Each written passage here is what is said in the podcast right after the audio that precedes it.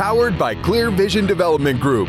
This is Better Than Before with Tony Richards, a business leaders podcast. Each week, we'll provide you with top business insights, fresh perspectives from world class guests, and the tools you need to lead better than before. And now, here's your host, author and business coach, Tony Richards.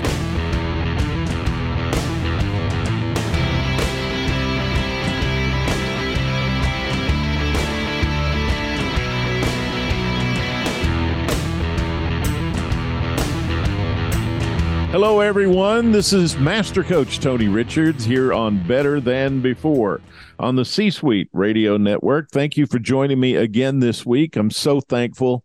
And always, I have so much gratitude for our listeners that show up every single week to get a download of fresh ideas and fresh information on how to be a better than before leader. Today, I'm going to focus on two kinds of managers micro and macro and also, we're going to talk about measurements of accountability. So, we've talked about accountability in the past. I want to talk about it again today, but we also need some measurements and some data to add to it. So, we'll talk about that. Management is a fascinating thing. It's definitely not for everyone.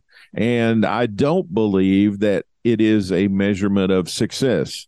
And so, as I have told many people, that if you have been doing a career for a reasonably long time and you don't feel successful because you haven't become a manager, those feelings may be fooling you.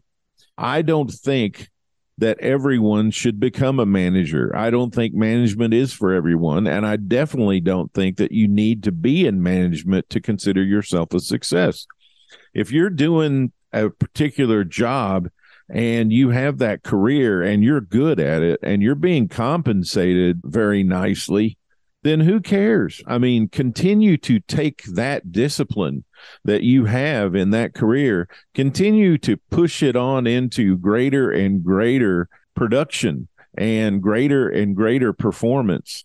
And as long as you believe that you're better this year than you were last year, that's success enough.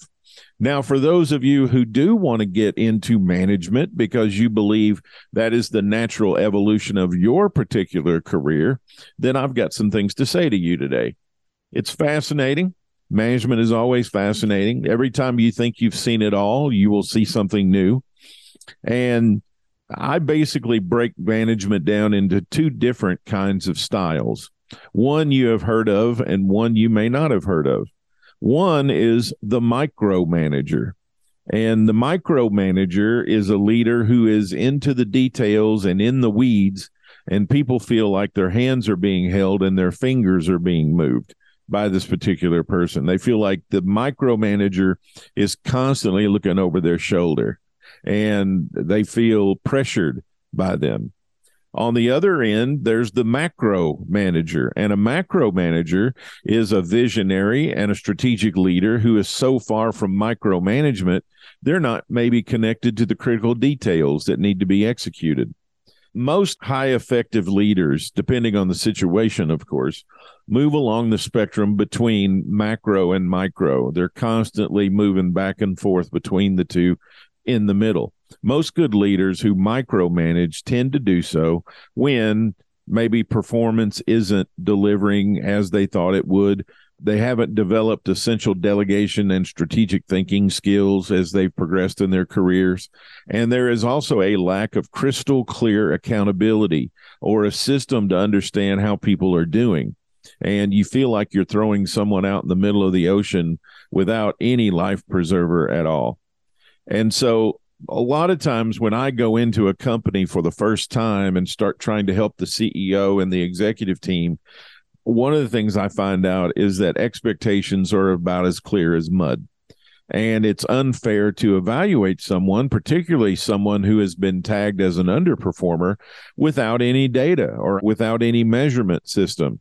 So when I start working with a new executive team, I always try to make sure that expectations for every person has been made crystal clear And then let's measure and see how they deliver on a daily, weekly, monthly, quarterly, annually basis before we start forming opinions on their level of performance. It's also a way that we can verify the CEO has proper perspective on key people's active performance in the company. So let's talk about evaluating the performance of an executive. One of the things that I want to make sure about is that there are adequate measurement systems to make sure at the high level when we go to evaluate a performance of an executive, we want to make sure that five things are covered. Number one, financial accountability. So their area of responsibility on the income or the balance sheet of the company is clarified. Two, operational accountability. So the key performance indicators for the operational health of the part of the business that they are supposed to be managing. Number three, strategic accountability. The specific goals they and their team are responsible for executing every 90 days.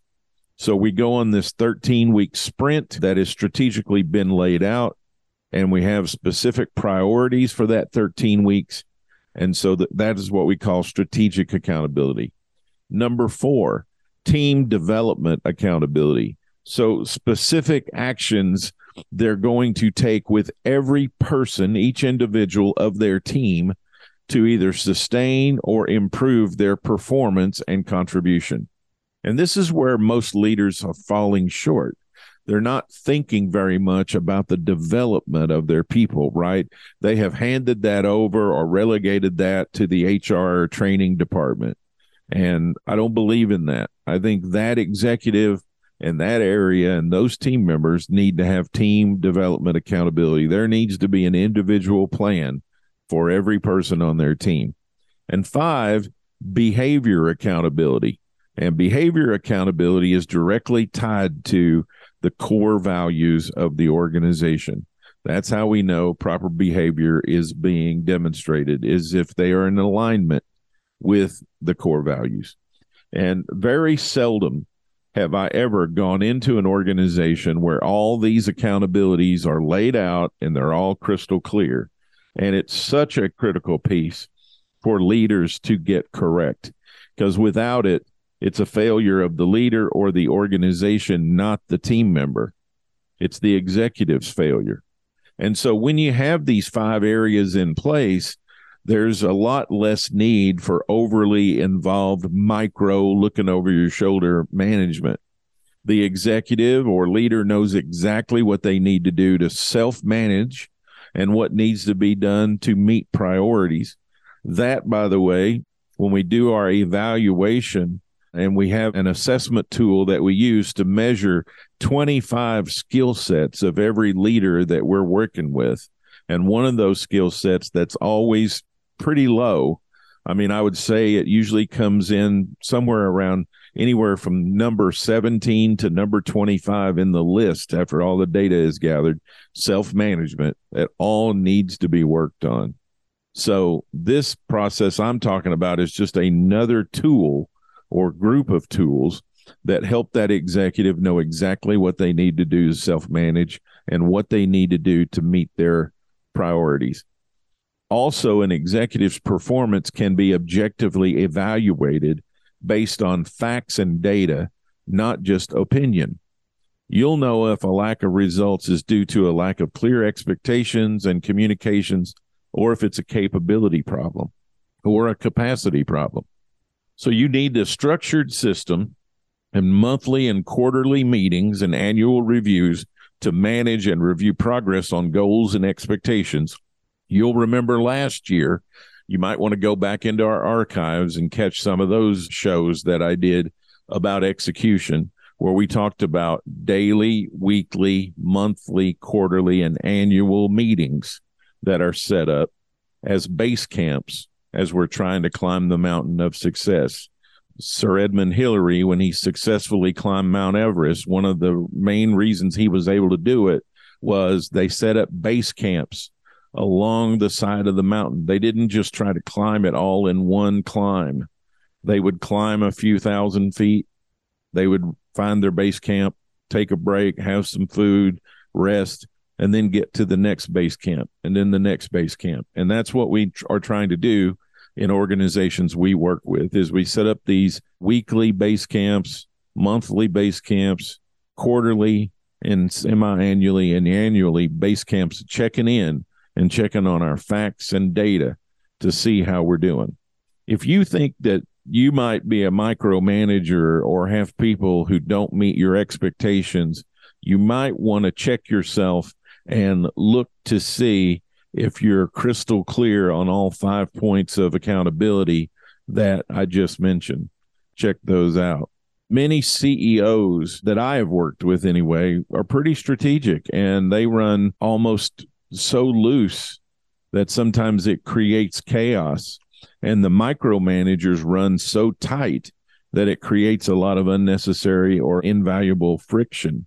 The thing I'd like to say about it is if you're a micromanager, and you likely are, it's like with any growth opportunity we have, becoming aware of it and then admitting it as a first step is the best thing you can do. You can't fix anything you're not highly aware of.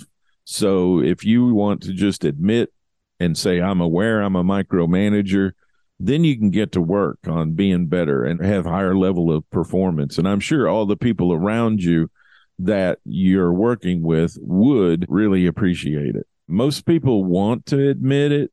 I just say, you know, it's almost like going to AA or something. You know, the first step is admission that, hey, I'm a micromanager and I need to do something about it. Help me, right? Well, that's our show today. I hope you uh, gained some value out of it. So we talked about micromanagement and macro management and five individual areas of accountability with measurements that you need to be looking at as you're managing yourself and managing your people. You can follow me on Twitter at Tony Richards 4. Special thanks, as always, to our producer, Tessa Hall. You can join me on Facebook on our Facebook page. It's absolutely free Tony Richards, speaker, author, coach. And if you'd like to get my Monday morning memo, we get all kinds of great compliments on the weekly Monday memo that we send out every Monday morning right before work. And it comes to your inbox. It's absolutely free. All you have to do is go to my website, clearvisiondevelopment.com. You're on the homepage. You scroll down to the bottom of the homepage. You'll see a box. Put your email address in there, hit the subscribe button, and that's all you got to do. And starting on the next Monday coming around, you'll get an email from me every single Monday morning called the Monday Morning Memo. And there will be three big ideas from me, three short and concise ideas that you may find value in. You'll get an article from me on something that I've written about or I've taught about or had in workshops, or maybe something I've been thinking about lately. And you'll get a key question to journal on at the bottom of every memo. So, tons of value for absolutely nothing but your email address one time in the homepage of our website. And then the Monday memo will come to you every Monday morning. I hope you subscribe because we get lots and lots of feedback that's good on our Monday memo. Well, until I see you here again next week on the C Suite Radio Network on your favorite podcast, Better Than Before, I'm your host, Tony Richards, always reminding you and making sure that you don't forget that everything gets better when you get better. Thank you for listening to Better Than Before with Tony Richards, a business leaders podcast powered by Clear Vision Development Group. For more resources from Tony, visit clearvisiondevelopment.com. Join us next time for another episode of Better Than Before with Tony Richards.